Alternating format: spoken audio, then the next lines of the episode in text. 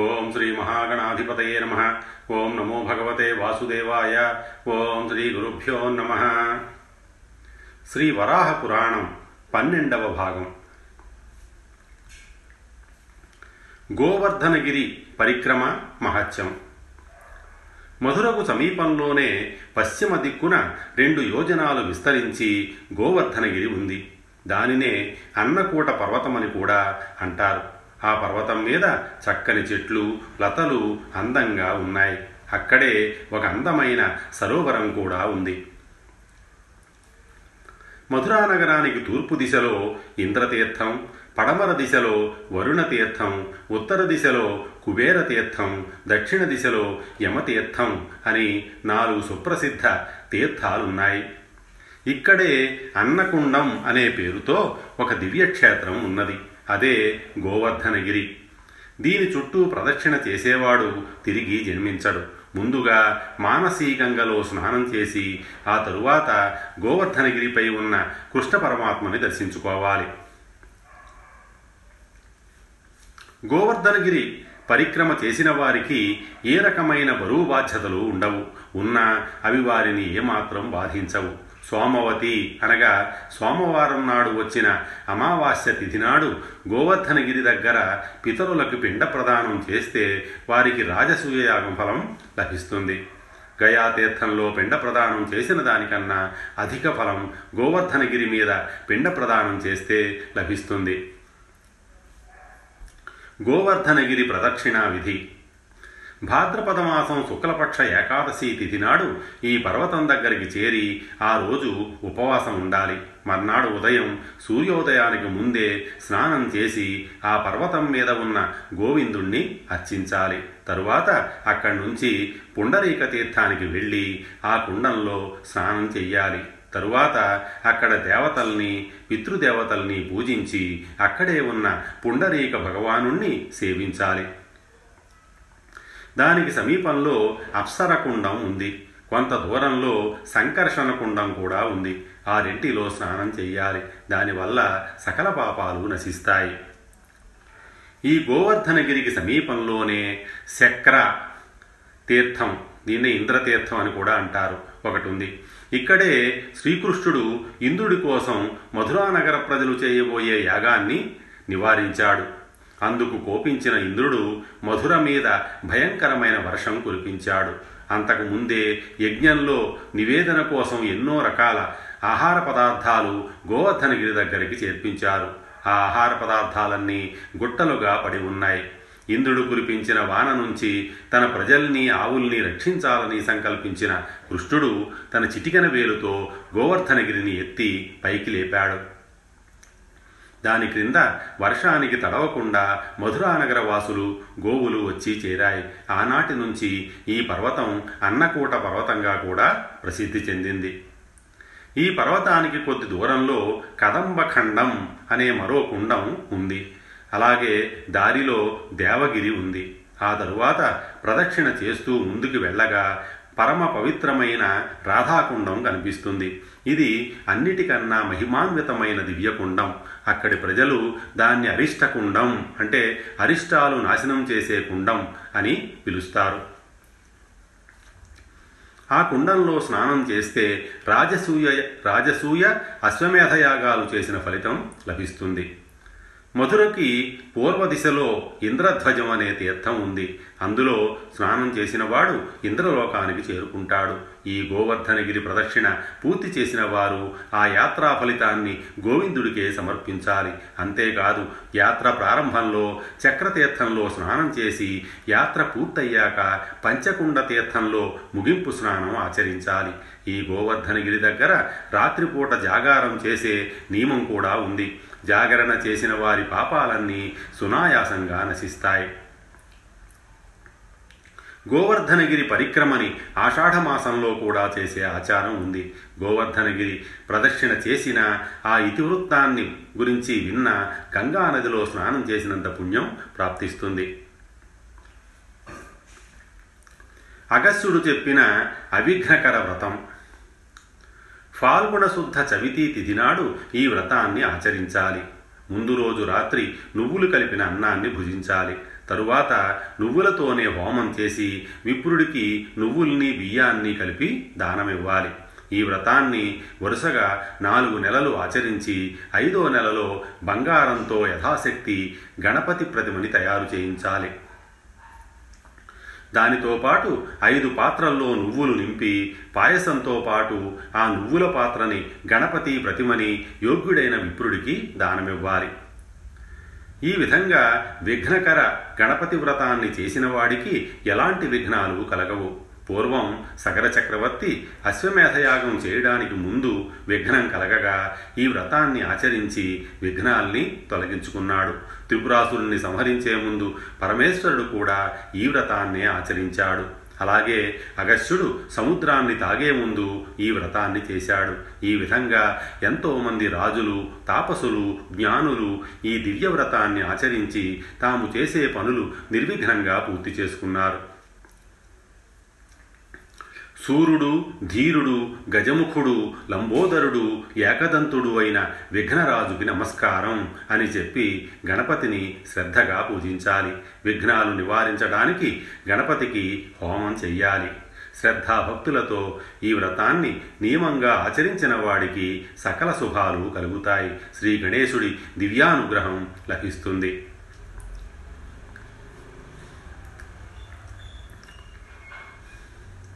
సౌభాగ్యకరణ వ్రతం స్త్రీలకి పురుషులకి సౌభాగ్యాన్ని ప్రసాదించే దివ్యవ్రతం ఈ సౌభాగ్యకరణ వ్రతం. ఈ వ్రతాన్ని అగస్త్య మహర్షి చెప్పాడు. ఫాల్గుణ మాసం శుక్లపక్ష తదియనాడు రాత్రిపూట ఈ దివ్యవ్రతాన్ని ఆచరించాలి.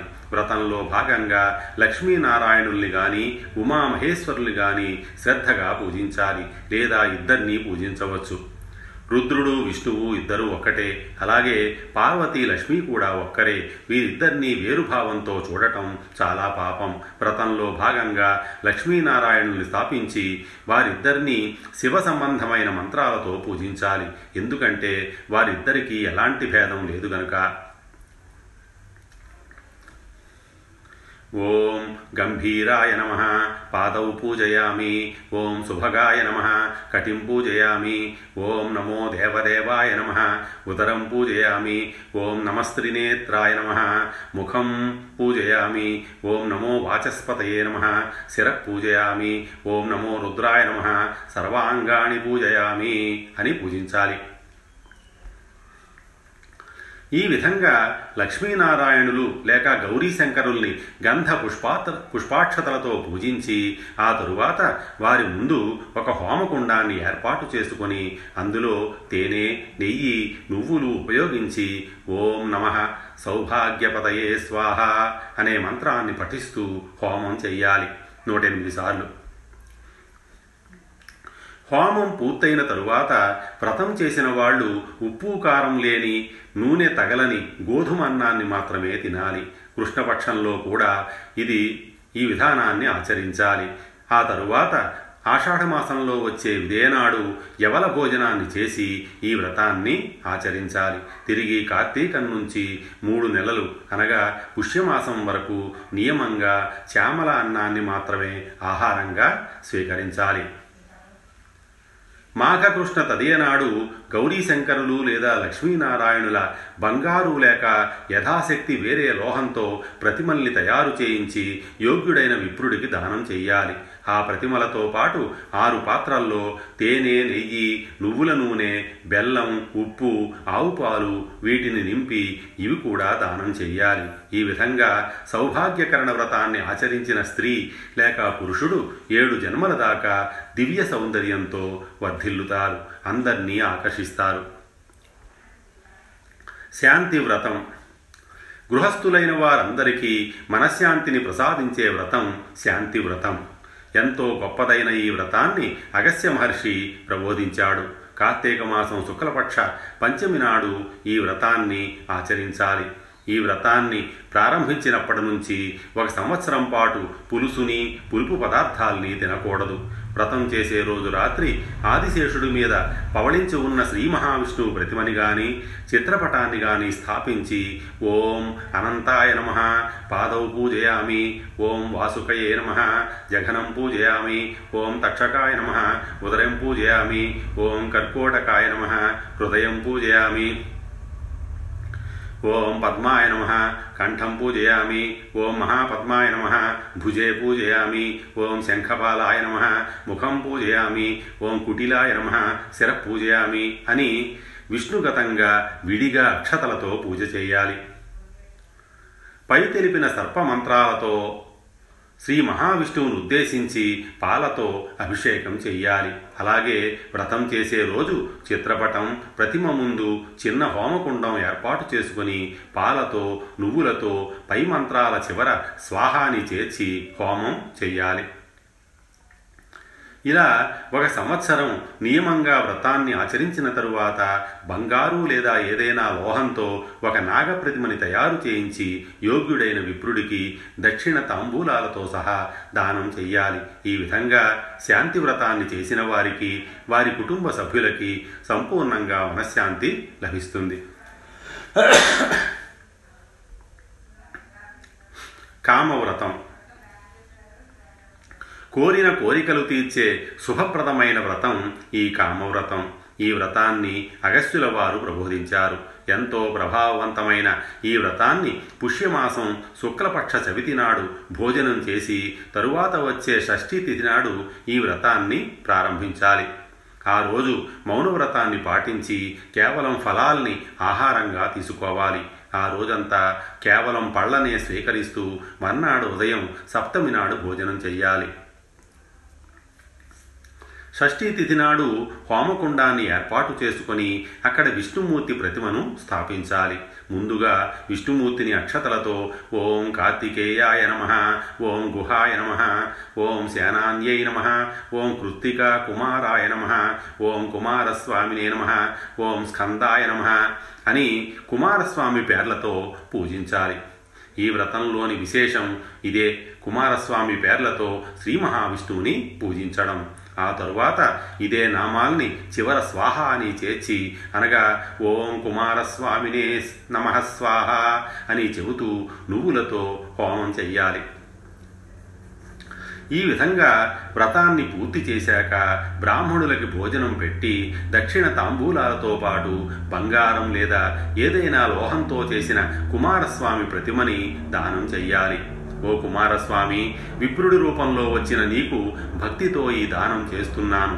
దీన్ని స్వీకరించి నన్ను సంపూర్ణంగా అనుగ్రహించు. నీ దయవల్ల నా కోరికలన్నీ నెరవేరుగాక అని సంకల్పం చెప్పుకొని ఆ ప్రతిమని దానం ఇవ్వాలి. ఈ ప్రతిమతో పాటు పంచే ఉత్తరీయాన్ని కూడా ఇవ్వడం ఆచారం. పరమ పవిత్రమైన ఈ కామవ్రతాన్ని ఆచరించిన వారికి కోరిన కోరికలన్నీ తీరుతాయి. పుత్రులు లేని వారికి పుత్రులు, ధనహీనులకి ఐశ్వర్యం, ఉద్యోగం లేని వారికి ఉద్యోగం, వ్యాపారంలో నష్టాలు వచ్చేవారికి వ్యాపారాభివృద్ధి కలుగుతాయి. పూర్వం నలమహారాజు ఈ వ్రతాన్ని ఆచరించాడు. అలాగే ఎంతోమంది రాజ్యభ్రష్టులు ఈ కామవ్రతం చేసి తిరిగి తమ తమ రాజ్యాల్ని అధికారాల్ని పొందారు. ఇది ఎంతో పురాణ ప్రసిద్ధమైన వ్రతం. ఆరోగ్య వ్రతం.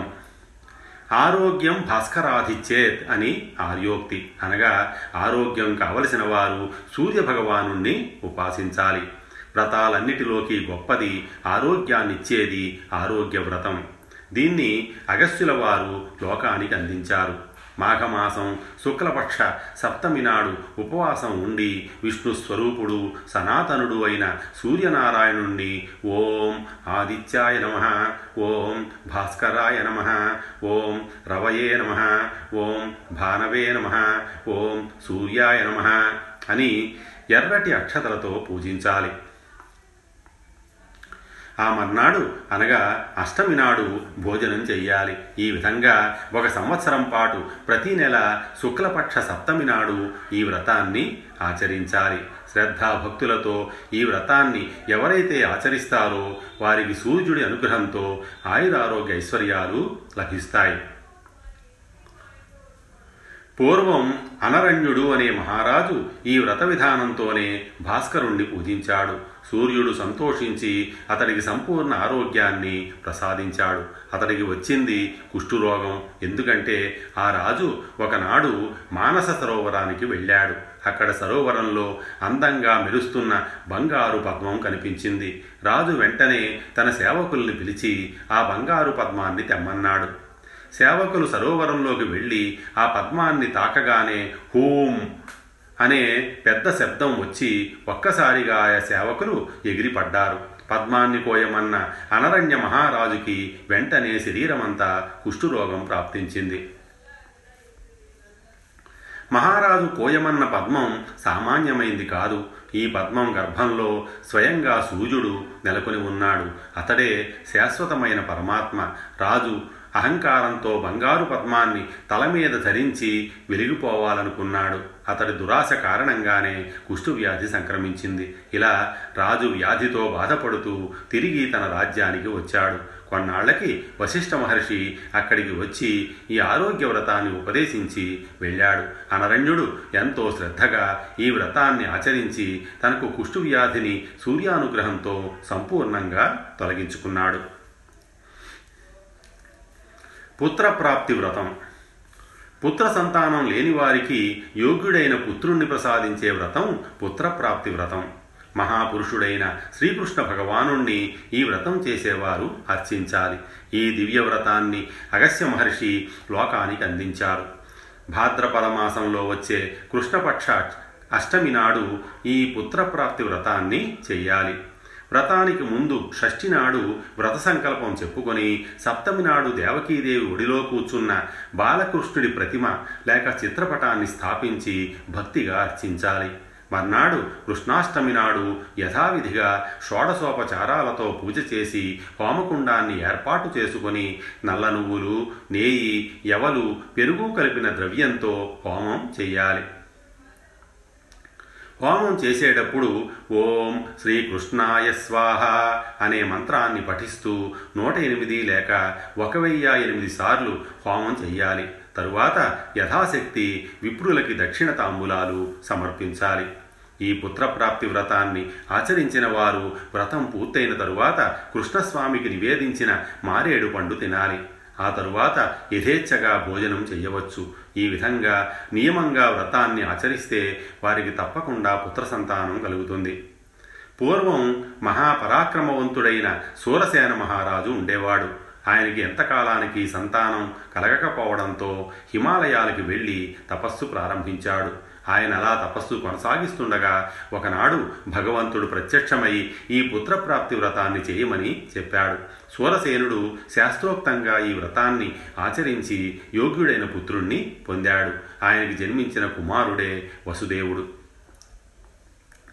పరమ పవిత్రమైన ఈ వ్రతాన్ని ఆచరించిన వారు 1 సంవత్సరం గడిచాక తిరిగి కృష్ణాష్టమి నాడు యథావిధిగా కృష్ణుణ్ణి పూజించి 2 కృష్ణుడి ప్రతిమల్ని తయారు చేయించి పూజానంతరం విప్రులకి దక్షిణతో సహా దానం ఇవ్వాలి. దీనితో వ్రత పరిసమాప్తి అవుతుంది. శుభవ్రతం. అన్ని వ్రతాల కన్నా ఎంతో ప్రశస్తమైనది, చేసిన వారికి సకల సంపదల్ని చేకూర్చేది శుభవ్రతం. ఈ వ్రతాన్ని అగస్త్య మహర్షి లోకానికి అందించాడు. మార్గశిర మాసం శుక్లపక్ష పాడ్యమి నుంచి దశమి తిథి వరకు 1 పూట మాత్రమే భోజనం చేస్తూ ఈ వ్రతాన్ని ఆచరించాలి. దశమి నాడు మధ్యాహ్నం స్నానం చేసి శ్రీ మహావిష్ణువుని పూజించి ద్వాదశి వ్రతానికి సంకల్పం చెప్పుకోవాలి. ఆ రోజు యవలు విప్రుడికి దానం చెయ్యాలి. దానం చేసేటప్పుడు, పూజ చేసేటప్పుడు ఓం కృష్ణాయ నమః అని హరిని స్మరించాలి. ఈ విధంగా మార్గశిరం నుంచి 4 మాసాలు గడిపి చైత్రమాసం ప్రారంభం కాగానే తిరిగి శుక్లపక్ష పాడ్యం నుంచి దశమి వరకు 1 పూట భోజనం చేస్తూ దశమి నాడు విష్ణువుని పూజించి పేలపిండి, బంగారు లేదా వెండి నాణాలను యథాశక్తి విప్రులకి దానం ఇవ్వాలి. శ్రావణ మాసం నుంచి ఆశ్వయుజ మాసం దాకా 3 నెలలు ఇదే విధంగా ప్రతి మాసం పాడ్యం నుంచి దశమి దాకా 1 పూట నియమాన్ని ఆచరిస్తూ ఈ 3 నెలలు దశమి తిథి నాడు విష్ణువుని పూజించి బియ్యాన్ని విప్రులకి దానం చెయ్యాలి. కార్తీక మాసంలో కూడా పాడ్యం నుంచి దశమి దాకా పూర్వంలాగానే నియమాన్ని పాటించి ఏకాదశి నాడు శ్రీ మహావిష్ణువుని పూజించి సంకల్పం చెప్పుకోవాలి. ఆ మర్నాడు ద్వాదశి నాడు అందంగా పూజామందిరాన్ని అలంకరించుకొని అందులో శ్రీ మహావిష్ణువుని స్థాపించి ఆయన ముందు నేల మీద గంధ పుష్పాక్షతలు చల్లి 2 తెల్లటి వస్త్రాల్ని ఉంచాలి. ఆ వస్త్రాల మీద అక్షతలు చల్లుతూ భూదేవిని పూజించాలి. పూజలో భాగంగా ఓం ప్రియదత్తాయై నమః అనే నామాన్ని పఠించాలి. ఆ విధంగా విష్ణువుని భూదేవిని ద్వాదశి నాడు పూజించాక ఆ రాత్రి అక్కడే నిద్రపోవాలి. మర్నాడు ఉదయం 24 మంది బ్రాహ్మణుల్ని పిలిపించి ఒక్కొక్కరికి ఒక్కో గోవుని, ఎద్దుని, పంచ ఉత్తరీయాల్ని, ఉంగరాల్ని తమ తమ శక్తిని అనుసరించి దానమివ్వాలి. లోభించకుండా తనకు ఉన్నదానిలో ఘనంగా దానం చెయ్యాలి. తరువాత ఆ విప్రులకు భోజనం పెట్టి పాదరక్షలు, గొడుగు ఇచ్చి సగౌరవంగా సాగనంపాలి. వీరికి దానం చేసేటప్పుడు శ్రీకృష్ణుడు, దామోదరుడు, విశ్వరూపుడు, హరిదేవుడు ఎల్లప్పుడూ నా ఎడల సంప్రీతుడై ఉండుగాక అని పలకాలి. ఈ విధంగా వ్రతాన్ని చేసిన వాడికి లభించే శుభ ఫలితాలు ఇంత అని చెప్పడానికి ఎవరికీ సాధ్యం కాదు. పూర్వం ధర్మాత్ముడైన ఒక రాజు ఉండేవాడు. అతడికి పుత్ర సంతానం లేకపోవటంతో తపస్సు చేయగా బ్రహ్మ ప్రత్యక్షమై ఈ శుభవ్రతాన్ని ఆచరించమని చెప్పాడు. ఆ రాజు యథావిధిగా వ్రతాన్ని ఆచరించగా శ్రీహరి ప్రత్యక్షమై వరం కోరుకోమన్నాడు.